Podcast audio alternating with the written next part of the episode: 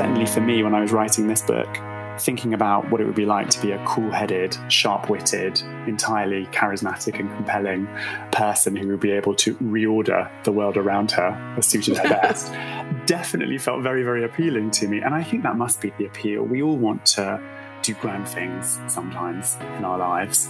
And certainly writing the character of Mrs. King my protagonist in The Housekeepers, she's someone who is willing to reshape the world around her to get what she thinks is right and to get her just desserts. And I think that's that's a desire and motivation that we all feel from time to time. Welcome to the Friends and Fiction Writers Block podcast. Four New York Times bestselling authors one rock star librarian, and endless stories. Join Mary Kay Andrews, Kristen Harmel, Kristy Woodson Harvey, and Patti Callahan Henry, along with Ron Block. As novelists, we are four longtime friends with 70 books between us. And I am Ron Block. Please join us for fascinating author interviews and insider talk about publishing and writing. If you love books and are curious about the writing world, you are in the right place.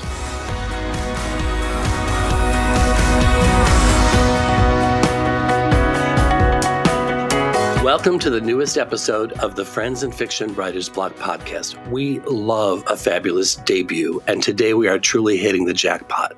Our guest today, Alex Hay, has just published The Housekeepers, which has been called a cross between Ocean's 8 and Downton Abbey and we certainly do not disagree. And we can't wait to dive into our conversation. I am Ron Block. And I'm Meg Walker. Alex Hay grew up in the United Kingdom, in Cambridge and Cardiff, and has been writing as long as he can remember. He studied history at the University of York and wrote his dissertation on female power at the royal courts combing the archives for every scrap of drama and skullduggery he could find. he has worked in magazine publishing and the charity sector and lives with his husband in London. The Housekeepers is his debut novel and won the Caledonian Novel Award. Welcome to the podcast, Alex. Thank you so much for having me. And do you know, it occurs to me that when I first drafted a few lines for my author bio, I forgot that that would require everyone to say the word skullduggery forevermore. So I appreciate that very much. I love it. Thank you. Thank you for that. I think it's great. It's wonderful. The word so, kind of makes you smile. It does actually, yeah, yeah. The whole bio kind of lets me know. Oh, now I get it. Now I know where this book came from. Exactly. So, the blurb for your book from Sarah Penner describes it as a rollicking, fun, and entirely original story. And she goes on to say that anyone who relishes a good party gone wrong will devour this. We could not agree more. There's so much darkness in the world and things to be worried or anxious about. So tell us, did you set out to deliberately write a book that is such an escapist good time? And what do you hope your readers take away from the book?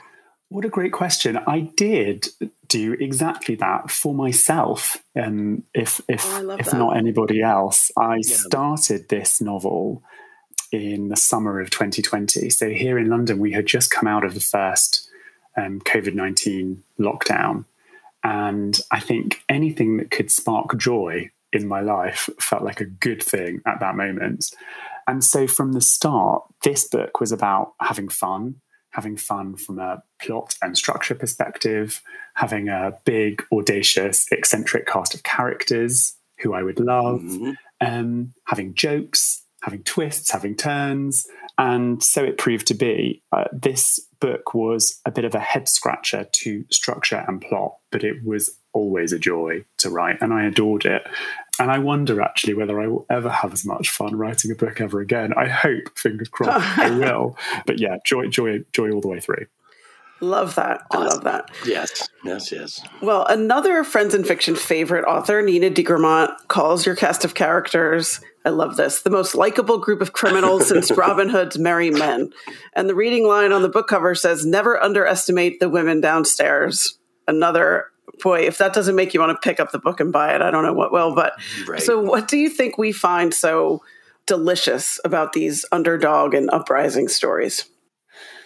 Well, first of all, I have to say a huge thank you to Nina for those very kind words, and indeed Sarah Penner as well for, for the blurb that you mentioned from from her. What brilliant writers! How lucky am I um, to get those those those kind endorsements? I think this the I think the story of an underdog is always compelling because don't we all sometimes feel squashed and jaded and more than a little bit disagreeable and perhaps wish to right some wrongs we see around us, whether on a very existential level or, or a little bit closer to home. Certainly for me, when I was writing this book, thinking about what it would be like to be a cool headed, sharp witted, entirely charismatic and compelling person who would be able to reorder the world around her as suited her best definitely felt very, very appealing to me. And I think that must be the appeal. We all want to do grand things sometimes in our lives.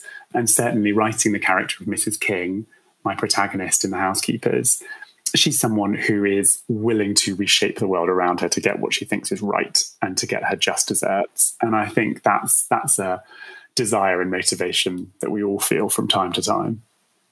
Absolutely. Absolutely true. So the book really dives in and examines class, wealth, and privilege as well. And you give us a ringside seat to all the opulence and the glamour, but also to the corruption of the ruling class. How did you nail those details? What was it about that time period that drew you in? I'd always longed to write a book set in the 1900s because I think it's a fascinating period. It's such an interestingly enterprising, changing time. You have, on one hand, this old world emerging from the Victorian period, which is lost to us now. It's rich in those period details that, that I and perhaps we so adore. But equally, entering the 20th century, you get these fantastic flashes of modernity. And certainly for me, going through old street photography or accounts of people driving, creating inventions, making new money, that was all so rich and fast and full of motion and gumption. Um, and all of that felt like a really powerful period within which to set a story. So I suppose that world, first of all, drew me in. And of course, not all that glitters is gold. So scratching on the surface of, of some of the, the delicious gloss that you mentioned, pretty quickly you discover corruption and abuse of power and exploitation that sits sits not very far away um, from the glamour. And delving into that was uh, a way for me to make sure the book had some heft and darker movements underneath the surface. Um, so that really was a case of, of research, um, particularly into the dark side of the service trade, um, which was obviously booming at that time, and understanding the potential risks faced, particularly by young women entering the service trade, was was a sort of core part of, of, of research at, at the heart of this novel. Nice. Yeah, I mean, really felt drawn in. Like I felt like I was there. It was so amazing that your ability to pull the reader to that time period just like was stellar. Oh, that's kind of you. Thank you. Yeah. That's so true. and speaking of pulling us in, each of these women feels so real. So, were they based on anyone in particular or just pure figments of your imagination?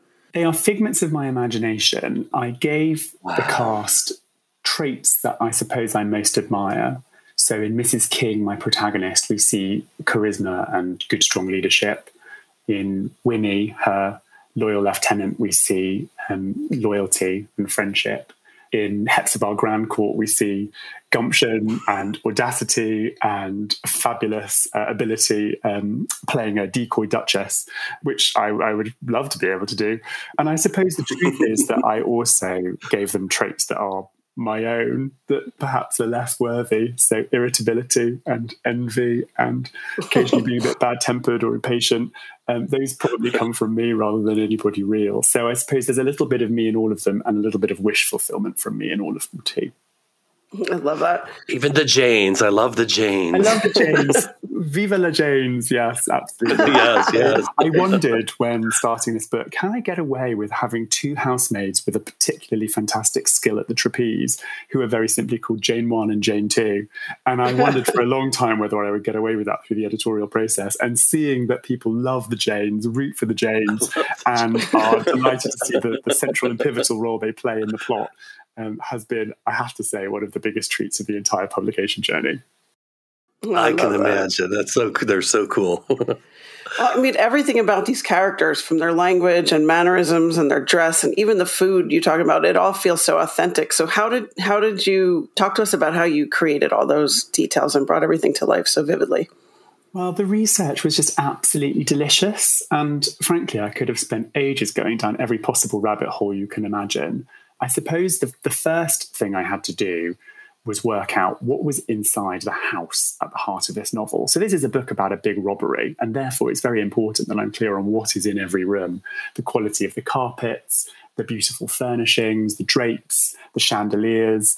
All of the research that I did for building the possessions and objects inside the house came largely from looking at accounts of real houses that once existed all the way down Park Lane in West London. There were some fantastic excerpts from the Illustrated London News that were so rich in detail and gave me answers to questions like what type of paintings were hanging on the walls, what sort of furnishings might be lurking in the corners. And that gave me the satisfaction that there was an authenticity to all of that opulence, which was very, very pleasing indeed.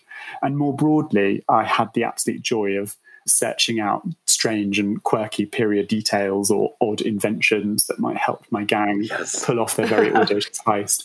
I, of course, had to take some liberties with the historical record on that score. So um, there is one particular part of the story where the plot is quite contingent on my gang creating the illusion of a fire and so I um, discovered on Listverse, hooray for the joys of Google, um, when book right. you, uh, the uh, late Victorian contraption, which was a Parenti smoke machine, um, which simulated the appearance of smoking cigarettes because late Victorian individuals believed that the, the perfume was, was so delicious and glamorous that you would, of course, want to fill your parlours with it. So asking the reader to believe that my gang was able to buy a huge number of those contraptions at wholesale prices is perhaps a little bit of a stretch. But otherwise, uh, the, the period details came broadly from reality. Wow. Yeah. I want to give away things so badly, but I'm not going to. no, maybe, maybe, I'll, yeah, maybe I'll retreat from that one. We'll, we'll see whether that we can. no, no, no, that, that was good. I know that uh, there's just the the secrets that we learn as the book goes on are just like like the, delicious. Like the word I can't get that word out of my head. Everything is so like so good. It's a book that I really needed to read right now, so I love that. But I did a little dive on you a little bit, and I heard, uh, read about something called the spreadsheet of doom. Can you talk to us about that? Oh my God, no! I don't want to remember it. Oh, the horror! so, yeah, of course, the of horror. Course, of course, we can talk about the spreadsheet of doom. So, the starting point for this novel was very much plot and structure. I was really itching to write a heist because I wanted to play around with the engineering and see if I could build a heist novel of my own. And it became clear to me very quickly that I was going to need to have a plan to help me do that. And so I built my spreadsheet of doom, which effectively set out all the key beats of a heist plot and for fellow writers listening to this podcast, I'm sure plenty of them will be familiar with um, the incomparable Save the Cat, detailing the heist and golden fleece beats on the first column of my spreadsheet was really key. Then I started mapping out every scene in every chapter, and very quickly everything unraveled. So uh, the rest of the cells were filled with the mad wanderings of my mind. However, the result of that was that I built a very lengthy, detailed madcap spreadsheet, which was my saving grace when trying to write the first draft. So actually, the first draft came quite quickly um, because I was able to to write up the scenes that I put together. But oh my God, I cannot tell you. Very quickly, I realized the plot holes were absolutely enormous and you could drive a Edwardian omnibus through them. Um, so the spreadsheet of Doom, in the end, was just Doom and, and, and had to evolve several times. Whatever works, right? I'd love to get a look at that thing. exactly. Oh my God, I know. Well, I I, I, found some snippets of it and the first draft the other day, and I was looking back, and it was funny to see actually how at this point talking to you, I suppose I'm about three years on from first putting it together. And certainly I've got characters with no names, huge gaps in, in what's going to happen next. Lots of in brackets insert something interesting and fun here. Um, so yes, I think I think it would be a sort of depressing thing to look at, but it certainly helped me get through that first draft. I love those placeholders. Uh, Mary Kay Andrews, who's one of the hosts of Friends of Fiction and founders, was saying, uh, telling a story the other day about how she, and I've seen this because I've read her manuscripts in early draft form, but she writes blah, blah, blah, blah, blah, blah when she needs to like fill something in. And then occasionally, one of those will still be in there, like when it gets to the printed galley, and someone will be like, No. "What's blah blah?" Oh, I love like, that. Blah, blah, I missed one. blah- I love that. Blah blah blah. Do you mean blah blah blah or just blah blah? I love I love that. Yes, I think there's quite a lot of that in in my own manuscripts as well. Messy first draft, messy doesn't even cover it. It's Yeah. chaos, chaos writ large. But that's what Yeah. you need to do, right? Just to get to from the first page to the last. Absolutely. Yes. Well, who doesn't love a good heist story? And as we said in, in the intro, you know, your book's been compared to Ocean's Eight. And um, so, can you tell us uh, if you had any big inspirations and if you were influenced by any other particular writers or or books? And what struck me about this is, you know, it's a familiar structure, right? But you still built a world that felt so fresh. So, I'd love to. I'm sure you had influences, but then you created something all your own. So, talk to us about all that. Well, any comparison to the Oceans franchise is very, very special and exciting, um, and I am delighted. Um, so, you know, I think Oceans Eleven, for example, is an absolute masterclass. Believe it or not, I have actually never seen Oceans Eight, so I, I really, really need to now. But Oceans Eleven, I have. Well, you kind of wrote it, but in a different time period. maybe it's a relief I haven't seen it in that case. Then, so I, I, I must because I've heard great things. It's fun. It's really fun. Oh, I'd love to. Yeah. Yeah. and I love that cast as well. So, I mean, some of the most incredible, incredible actors. Um, but Ocean's Eleven, I certainly did see and, and, and, and adored. And I agree with you. I think a heist is, I mean, who, as you say, who doesn't love a heist? It gives you so much. It gives you such clear movements of gathering a team, unveiling a plan, throwing a million obstacles in along the way, and then trying to pull everything together um, as as um, excitingly as you possibly can. So uh, all of those components of, of great heists have always appealed to me. And in terms of inspiration and, and books that that have always drawn me in and, and that I admire, I mean, where to begin? I suppose from um, a historical fiction perspective, there are so many writers and fellow debuts actually working at the moment with some absolutely stellar and fantastic and fun fiction coming out. I've just started The Other Side of Mrs. Wood by Lucy Barker, which I think is just out in the States this past couple of weeks as well. And I think readers of The Housekeepers might enjoy that too. It's witty and acerbic and beautifully realized and fun and set in the late Victorian seance scene. So that I, you know, I'm, I'm adoring diving into. But sort of looking back at books that that I have looked at green with envy over the years. I mean, writers like Kate Atkinson. Kate Atkinson is hmm. incredible and incomparable. Right. Her sort of ability to shape a whole tapestry of story with such wit and creativity and inventiveness just never fails to amaze me. I think her novel Life After Life is probably one of the books I've gifted most to people over the years. Oh, I- That's an excellent, excellent I'm glad we're we're fellow Life After Life fans. Yes. yeah, adore it. And I suppose the writer who I love the most is the British crime novelist Ruth Rendell, who also writes under the pen name Barbara Vine. She is a master of writing books with big houses and bad people and suspense existing um, on every page. And her novel, The House of Stairs, is probably one I come back to again and again and again for its ability to pull together an eccentric and difficult cast of characters. And of course, in a Ruth Rendell Barbara Vine novel, there's going to be death and horror lurking not too far away. Um, but but the reasons for that are, are what are going to grip you and pull you through the story. So you know that's that that classic suspense appeals to me enormously. But I read really agnostically. I I just love all manner of commercial fiction, anything fast, anything beautifully written. I love gorgeous prose and gripping plots. Um, and they come in all shapes and sizes and from all authors. So yeah, I, I just I love to read, and reading has always been the sort of gift that has kept on giving for me. Love that. Lifelong readers. Yep, you're in the right place. You're in the right place for sure. So I wanted to ask, where did the idea for this first develop in you?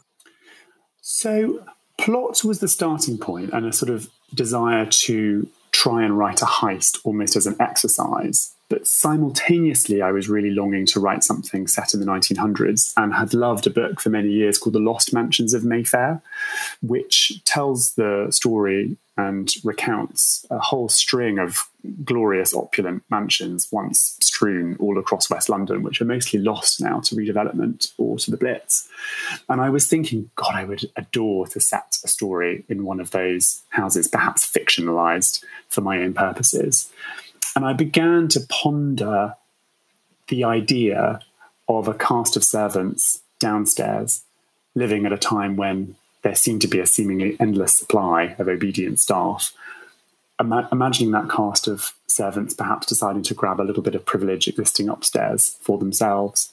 And slowly, the cast and the group of women at the heart of this novel began sidling out of the green baize door underneath the grand staircase in my mind. And organically, their stories, their loyalties, their secrets began to take shape. And thus, the sense of what the story could be and how it would feel and what the tone would, would, would sound like um, was born. Awesome.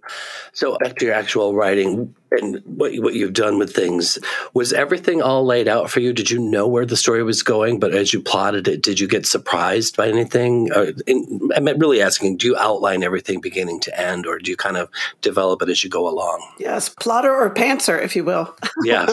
well, this is such a good question because for this book, I was an absolute plotter, and latterly, I have become an absolute pantser and never would have predicted it. So, to go back one step, writing The Housekeepers, it felt quite important that I had a plan. And also, I loved the idea and I was so excited to write the book that I really didn't want to let myself down by getting anything wrong. So, I actually planned this novel to within an inch of its life for that reason. So, very, very much in the plotter camp for this one. And the process for me was trying to create tent poles to the structure first. So, thinking through those big core heist beats and thinking through what's going to happen at those first big act turns. What could the midpoint feel like? And what do we want the climax to feel like? I.e., how much madness can I throw into the mix? Mm-hmm. and then for me, it was about blocking out each character's individual arcs, journeys, narrative questions, secrets to be revealed, and to try and plot out on paper where those might land.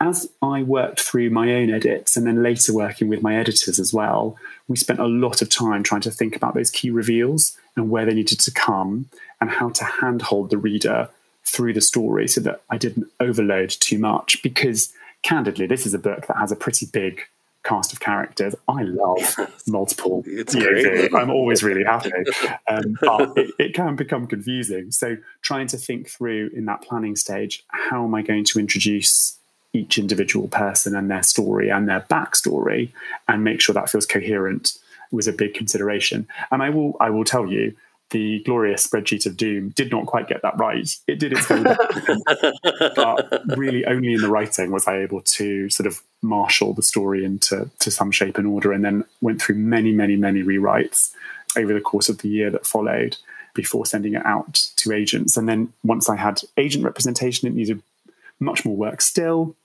and of course, that was even before we were lucky enough to, to um, have a deal and have editors working with me on it. And again, at that stage, we went through big structural edits, um, really thoughtful character edits too, just trying to draw out the right framework to the story um, and also make sure that the, the, the personal journey for every character landed in the right way for the reader. So, a long answer to your question, lots and lots of plotting, but lots of organic work around that along the way.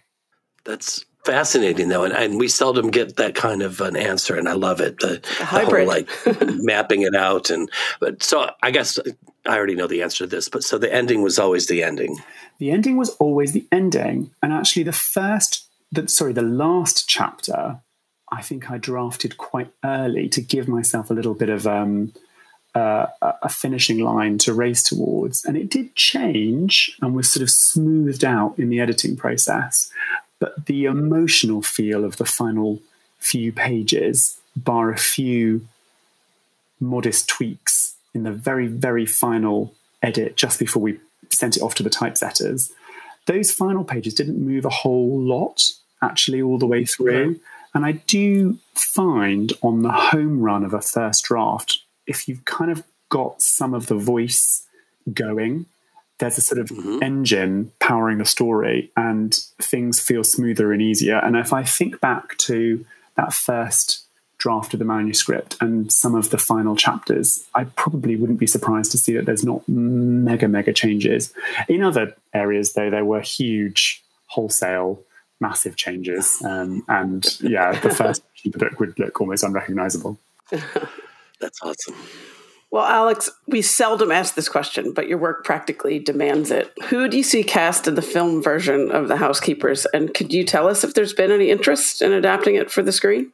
Well, there has been interest in adapting it for the screen. Yay! Yay! Yeah. So I'm ready. I'm ready. so ready, Ron. Let us all uh, cross our fingers and pray to the heisty um, yeah. powers. Yeah. To, let's manifest. let's manifest. Let's manifest a, a screen version.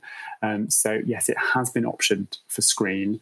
Oh, lovely! It's not lost on me that lots is optioned, and it's always a journey, and many pitfalls can right. come along the way. But gosh, I would be I would be overjoyed. I would watch it. That's all I can say.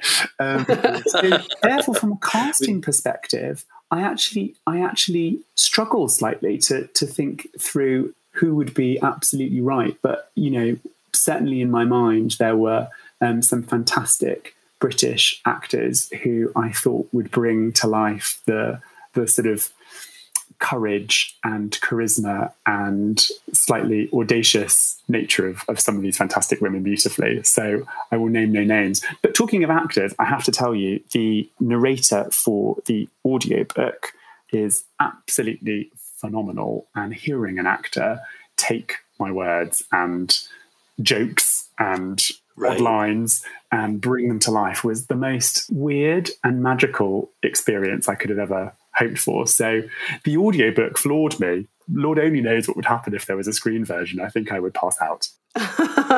oh no! Uh, no, I didn't get that far. Do you? Can you tell us the name of the narrator? Yes. So the audiobook narrator here in the UK is Jasmine Blackborow. Ooh, nice. Okay. She's not familiar well, to me, but I'll have to. I, to yeah, me too. Oh, she's. I mean, she's terrific. She's phenomenal. So yeah, listening to her just incredible range and skill was was an absolute marvel. I'm very very lucky. yeah, awesome. yeah, it's it's certainly not easy to narrate an audiobook, but boy, when they get it right, they get it right. That is true. Okay, well, what can you tell us about any upcoming projects? Well, I started working on book two a couple of days after finishing the copy edits on book one, which possibly was slightly premature because I think I needed a break.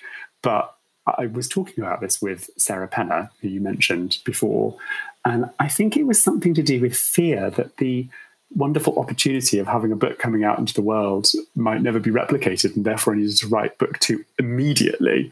Um, and so I dived straight in to another novel set in the same world as The Housekeepers, but starring a fresh cast and a new dastardly scheme. And um, since we've been talking about process, you might be interested to learn that I, having written The Housekeepers, was like, right, let's open up the spreadsheet off we go. And I began, here we, here we go. and I began plotting it out. And I have to tell you, it was just torture. And when I came to try and start putting stuff on the page, it just felt absolutely dead on the page. And I got to maybe somewhere between 10 and 20,000 words, maybe as far as 20,000 words actually, and was just thinking, this is not right. It's not flowing. It just feels lifeless.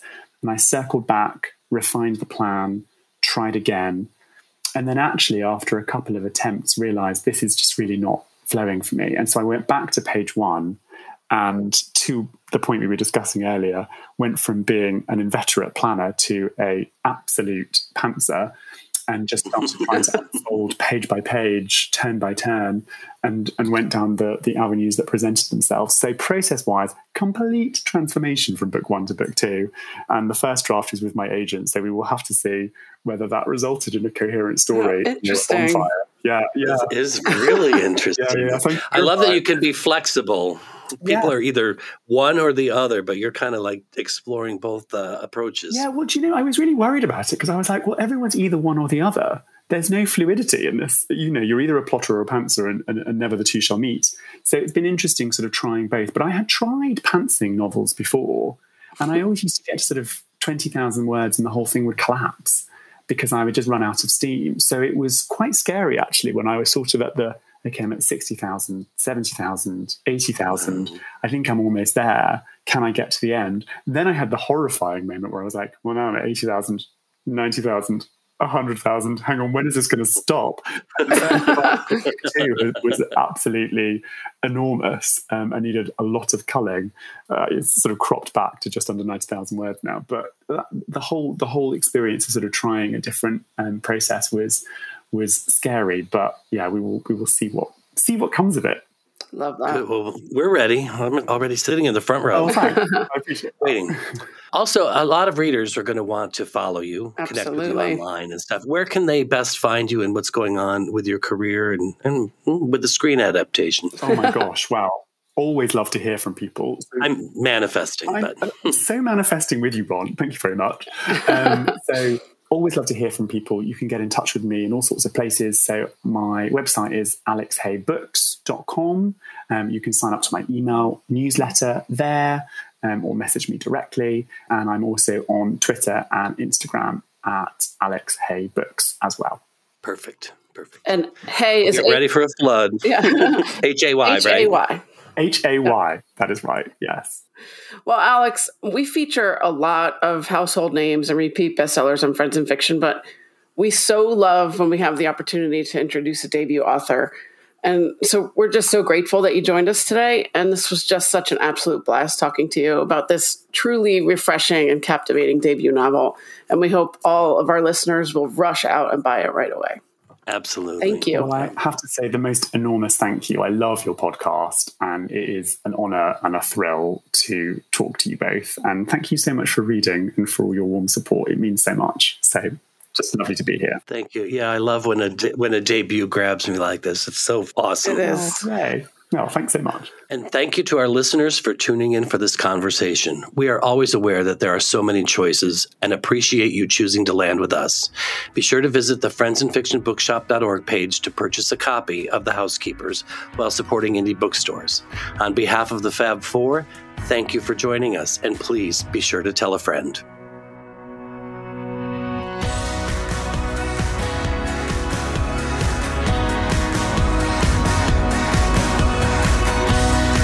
Thank you for tuning in to the Friends and Fiction Writers Block podcast.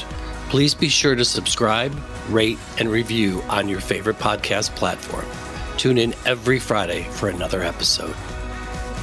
And you can also join us every week on Facebook or YouTube, where our live Friends and Fiction show airs at 7 p.m. Eastern Standard Time. We are so glad you're here.